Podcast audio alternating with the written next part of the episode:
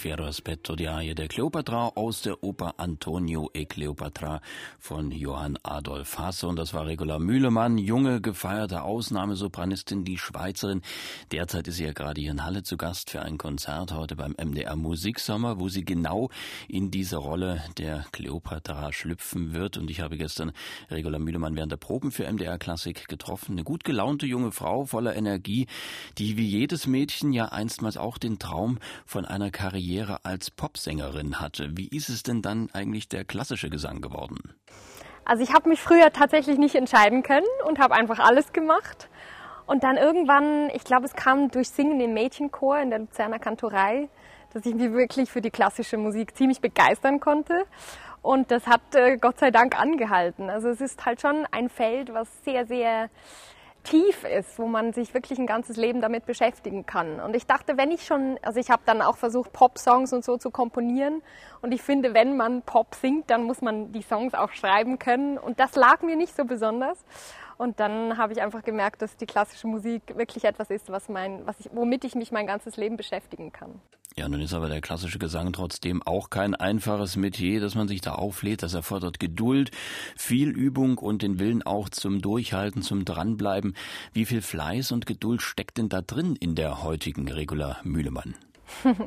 Also das Schöne beim Gesang ist ja im Vergleich zu anderen Instrumenten wie beispielsweise der Geige oder dem Klavier, dass man sich wirklich Zeit lassen kann als Sängerin oder Sänger, dass man wirklich das, die Pubertät fast schon abwarten kann. Auch der Stimmbruch muss ja auch mal stattfinden. Und da ist es eigentlich nicht zu spät, anzufangen zu singen. Es gibt ja viele Beispiele von erfolgreichen Sängern, die sehr spät erst angefangen haben. Und ich habe wirklich mit so, was war ich da, 15, 16 erst angefangen, 15 vielleicht, äh, angefangen in diesem Chor zu singen und Stimmbildungsunterricht zu nehmen. Also ich hatte wirklich eine sehr äh, leichte Kindheit und äh, ganz frei von irgendwelchen Verpflichtungen. Und dann habe ich mich ja dafür entschieden, als Teenie äh, das zu machen. Und deswegen war es nichts, wo, wo ich das Gefühl hatte, ich muss auf was verzichten. Da gab es andere in meiner Klasse, die, einer, der sehr erfolgreich gerudert äh, hat. Und das, das war ein Hobby, was halt ein bisschen mehr Zeit in Anspruch nimmt, aber das hat mir nichts ausgemacht. Ja, und dann hat man dann so eine Stimme, bei der sich die Kritiker regelmäßig überschlagen vor Begeisterung. Wie hat einer mal so schön poetisch formuliert, wie ein klarer Gebirgsbach. Das passt ja auch so schön zur Schweiz. Ist diese Stimme ein Naturprodukt oder haben Sie an dieser Silberhelle dann doch viel arbeiten müssen? Also ich fand ja immer die Stimmen, die so ein goldiges Timbre haben, so eine gewichtige Stimme, so einen rot, dunklen, schweren Rotwein und nicht so ein Champagner-Stimmchen, ähm, viel attraktiver. Also ich fand immer, ich hätte gerne so eine wirklich goldige Stimme. Und dann kam eigentlich durch die Arbeit an der Stimme, durch die Gesangstechnik von diesem natürlich angeborenen Silber, kam dann immer mehr ein bisschen von diesem Gold dazu. Äh, vielleicht wird es irgendwann noch goldiger, aber ich finde es jetzt eigentlich schön, dass so äh, ein Kritiker hat auch mal geschrieben, das sei eine Legierung aus Silber und Gold. Das gefällt mir schon sehr gut.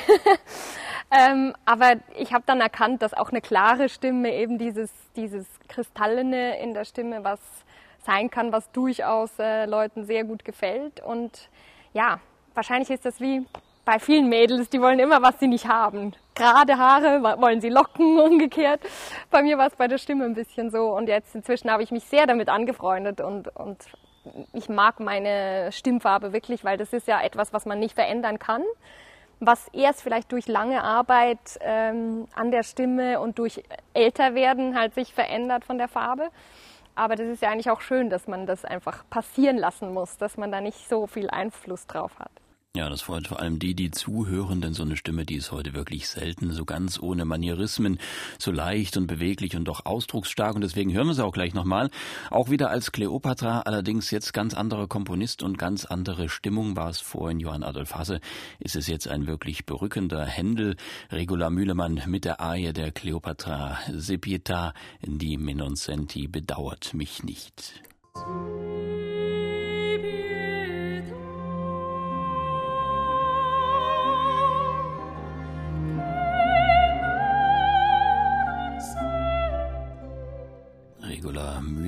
Als verzweifelte, zu den Göttern flehende Kleopatra.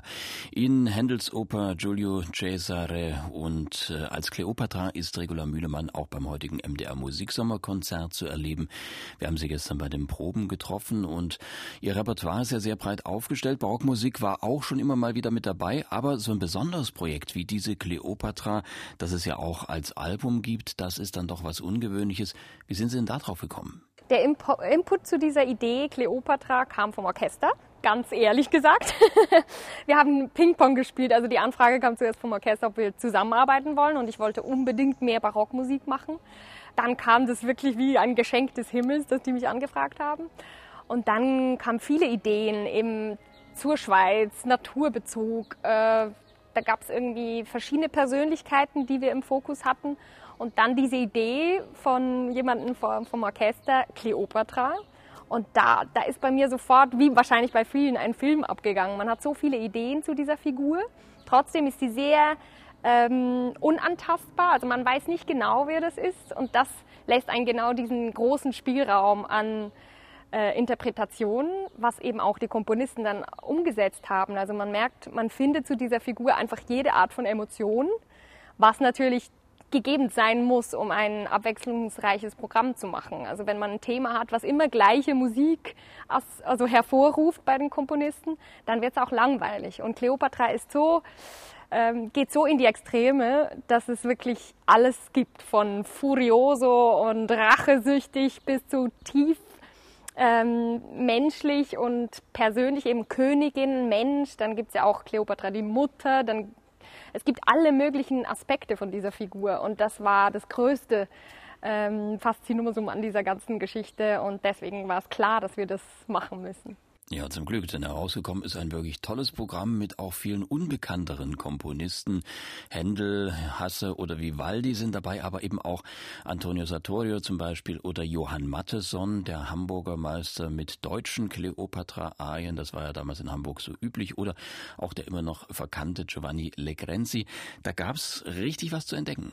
Also ich habe ganz viel entdeckt bei dieser Produktion, weil es ist eigentlich noch schön, wenn man ein Thema vorgegeben hat, dann geht man wirklich nach Thema und dann findet man einfach alles, was es, was es dazu gibt und eben Leute, von denen man noch nie gehört hat. Sonst geht man vielleicht eher, wenn man jetzt kein Thema hat, eher von den Komponisten aus. Und bei einem Thema sucht man mal, welcher Komponist hat überhaupt was dazu geschrieben. Und es gibt unglaublich viel Material. Es gibt auch in der Barockzeit, glaube ich, 50 Kantaten, Opern zu diesem Thema. Also es ist unglaublich viel da. Natürlich ist nicht mehr alles vorhanden. Das schränkt das Feld dann wieder ein. Äh, man hat nicht zu allem Zugang, also gewisse Dinge hätten uns interessiert, konnten wir aber die Noten nicht auftreiben. Legrenzi haben wir aus, tatsächlich aus einem Archiv in Italien bekommen. Also man geht dann wirklich auf die Suche. Und das ist eine sehr, sehr interessante Arbeit, die mir bisher noch nicht so untergekommen ist, weil man oft halt sehr leichten Zugang zu diesem Notenmaterial hat. Und das hat mir wirklich, also Grauen zum Beispiel, natürlich kannte ich den Namen, aber ich habe nie was gesungen von Grauen vorher und ich fand das toll. Hasse unglaublich schöne Sachen. Also ich, es hat mir wirklich einen neuen Horizont eröffnet, äh, da weiterzusuchen und eben nicht nur immer die ganz bekannten äh, Komponisten zu wählen. Also da kann man auf weiteres hoffen, auch dass Regula Mühlemann der Barockmusik so ein bisschen weiter treu bleibt, zumindest doch von Zeit zu Zeit. Vielleicht ja auch, weil die Barockmusik doch ein paar mehr Freiheiten zulässt als andere Epochen. Ist das so? Ähm, man ist, glaube ich, tatsächlich ein bisschen freier, weil man mehr Verzierungen machen kann. Man kann da schon ein bisschen seinen individuellen Stempel aufdrücken. Ja, es eben auch in der zum Beispiel Besetzung. Wir haben das, das, Programm ja auf CD aufgenommen und konnten dann wirklich ausprobieren, welche Instrumente wollen wir für diese Stücke nehmen, welche passen besser. Manchmal haben wir ganz reduziert, wirklich nur auf Stimme und Harfe zum Beispiel.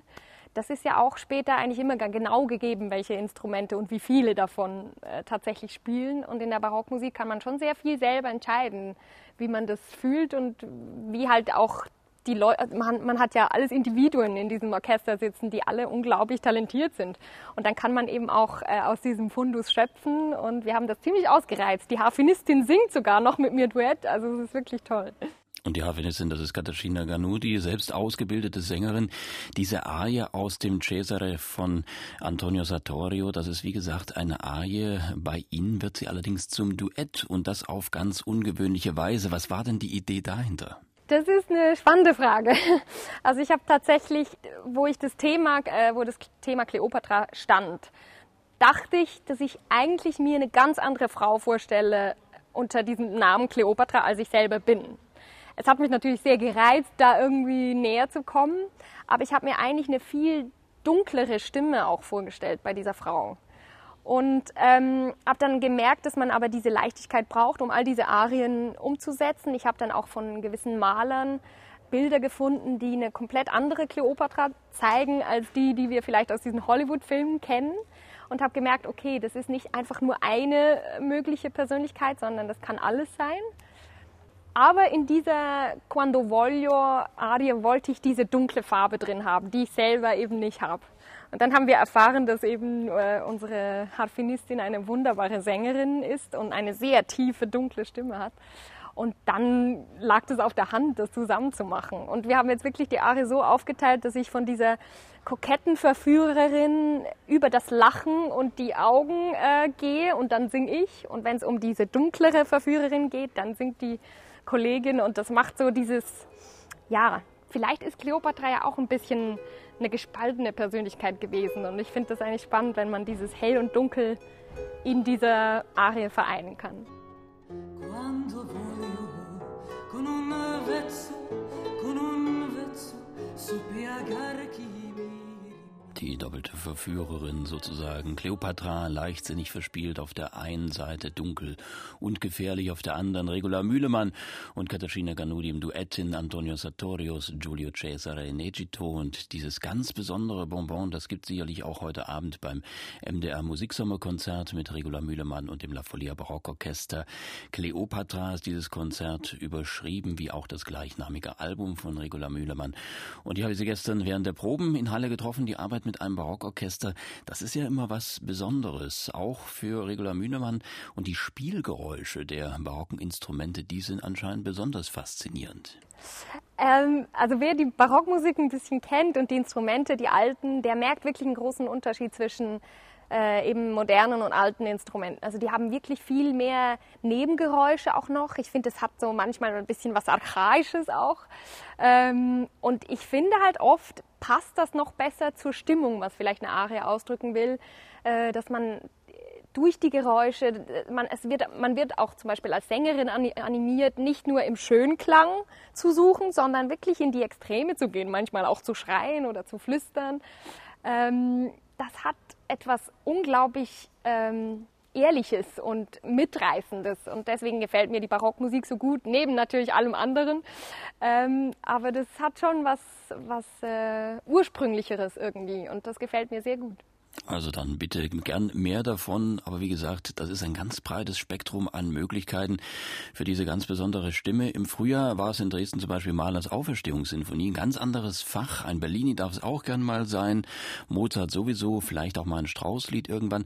Also Spezialistentum, das geht an Regula Mühlemann offenbar komplett vorbei. Schubkasten ist für mich nichts.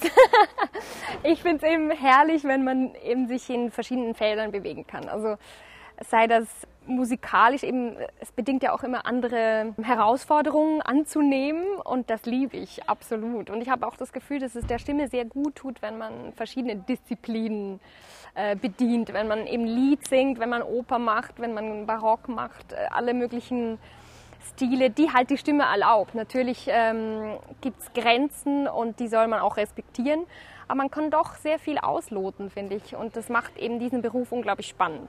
Ja, und weil es noch nicht spannend genug ist, da macht Regula Mühlemann auch noch gern Experimente. Einfach mal in der Fußgängerzone oder in der U-Bahn ganz spontan eine Opernarie in perfekter Qualität zum Besten geben und mal sehen, was die Leute dazu sagen. Was ist denn das für eine Idee? Ähm, die Leute sind total irritiert, wenn klassische Musik, vor allem klassische Musik, irgendwo stattfindet, wo sie nicht hingehört.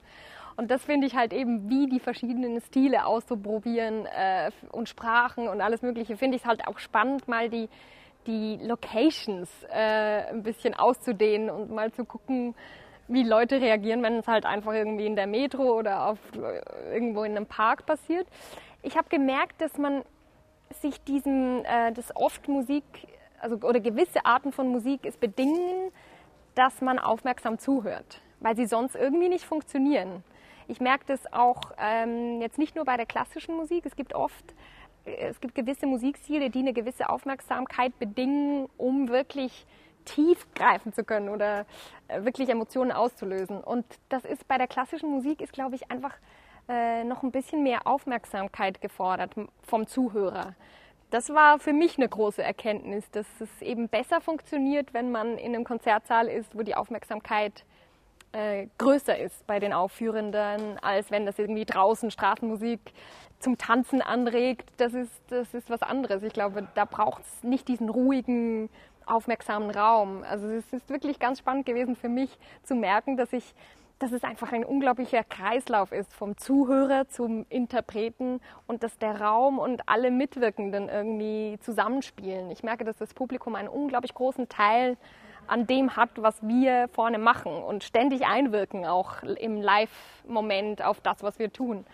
Und das war eigentlich schön zu wissen, dass es ohne die nicht wirklich geht. Das Publikum also als Resonanzraum, das funktioniert nur bei bestimmten Räumen und mit bestimmter Musik. Und dann geht aber Regula Mühlemann noch ganz andere Wege und kommt irgendwann beim Rap sogar an.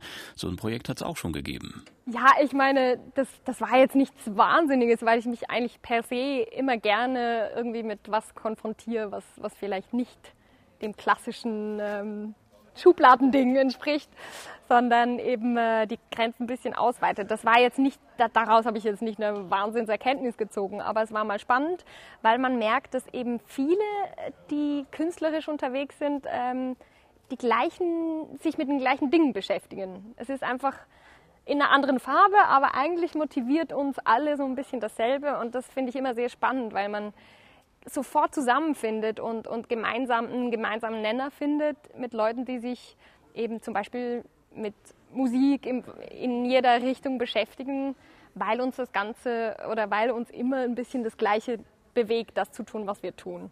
Und von der Musik kommt man so gar nicht los, auch nicht zu Hause am schönen Vierwaldstätter See in den Schweizer Bergen? Also eben der Job nimmt mich ziemlich ein und es ist Gott sei Dank eine Arbeit, die mich wahnsinnig erfüllt. Deswegen habe ich nicht unglaubliches Bedürfnis, anderes zu tun. Ähm, aber natürlich ist das größte Bedürfnis, wenn ich dann zu Hause bin, Freunde treffen und mit denen halt jetzt im Sommer schwimmen gehen am See oder irgendwie, also ich esse sehr gern, ich bin sehr gern unter Freunden und, und genieße diese, diese Zeit zusammen und, und daneben äh, habe ich sehr viele Hobbys, die ich auf meinen Reisen eigentlich bedienen kann. Also ich, ich bin sehr interessiert an Kunst, ich, ich liebe es zu reisen, was ja viele verfluchen, aber ich finde es eigentlich toll, weil man so viel sieht und eben diese Städte anschauen kann. Ich bin früher, bevor ich Sängerin war, viel auf Städtereisen gegangen tatsächlich und jetzt ist es Teil von meinem Beruf. Also ich kann eigentlich viele von meinen Hobbys in meinem Beruf ausleben und äh, zu Hause ist es dann einfach entspannen, relaxen, Freunde treffen vor allem, die dann manchmal ein bisschen zu kurz kommen, wenn ich unterwegs bin. Ja, dafür haben alle anderen aber mehr von ihr. Wie pflegt man denn eigentlich so eine wunderbare Stimme, Regula Mühlemann? Der Geiger, der stellt ja seine Stradivari in einen Humidor, habe ich gelernt, oder sowas ähnliches zumindest. Äh, das geht ja mit der Stimme nur eigentlich schlecht. Das ist, glaube ich, einfach äh, äh, ein Training. Das, das bedingt, dass man eben manchmal intensiver, manchmal ein bisschen weniger intensiv singt. Also ich, ich kümmere mich sonst nicht wahnsinnig um meine Stimme, aber ich, ich singe halt viel und versuche, wenn ich zu singe, möglichst gut zu singen. Und technisch halt äh, durch gutes Singen wird man auch, entwickelt man sich auch immer weiter. Also es ist schon schön, dass ich eigentlich nicht ähm, wie vielleicht andere, wenn, wenn man jetzt wirklich konkret mit Tennis oder so vergleicht, muss man vielleicht wirklich Übungen machen. Und bei uns ist es immer auf der Literatur basierend oder war es bei mir zumindest. Es gibt ja sehr viele Sänger, die Übungen machen.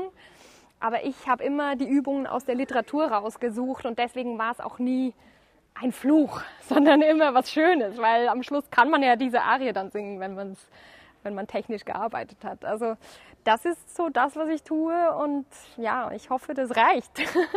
Ja, das können wir auf alle Fälle bestätigen. Regula Mühlemann war das hier beim MDR Klassik, die junge Ausnahmesopranistin aus der Schweiz. Heute zu Gast beim MDR Musiksommer mit ihrem wirklich großartigen Programm Cleopatra, barocke Arien rund um die ägyptische Königin und das zusammen mit dem La Folia Barockorchester unter seinem Chef Robin Peter Müller.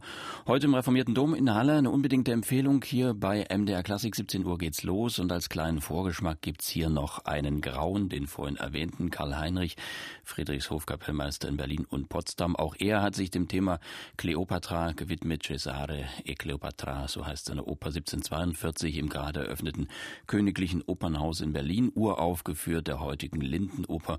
Und hier ist daraus die Arie der Cleopatra tra le Procella Sorto aus dem ersten Akt. Regula Mühlemann und das La Folia Barockorchester unter Peter Robin Müller.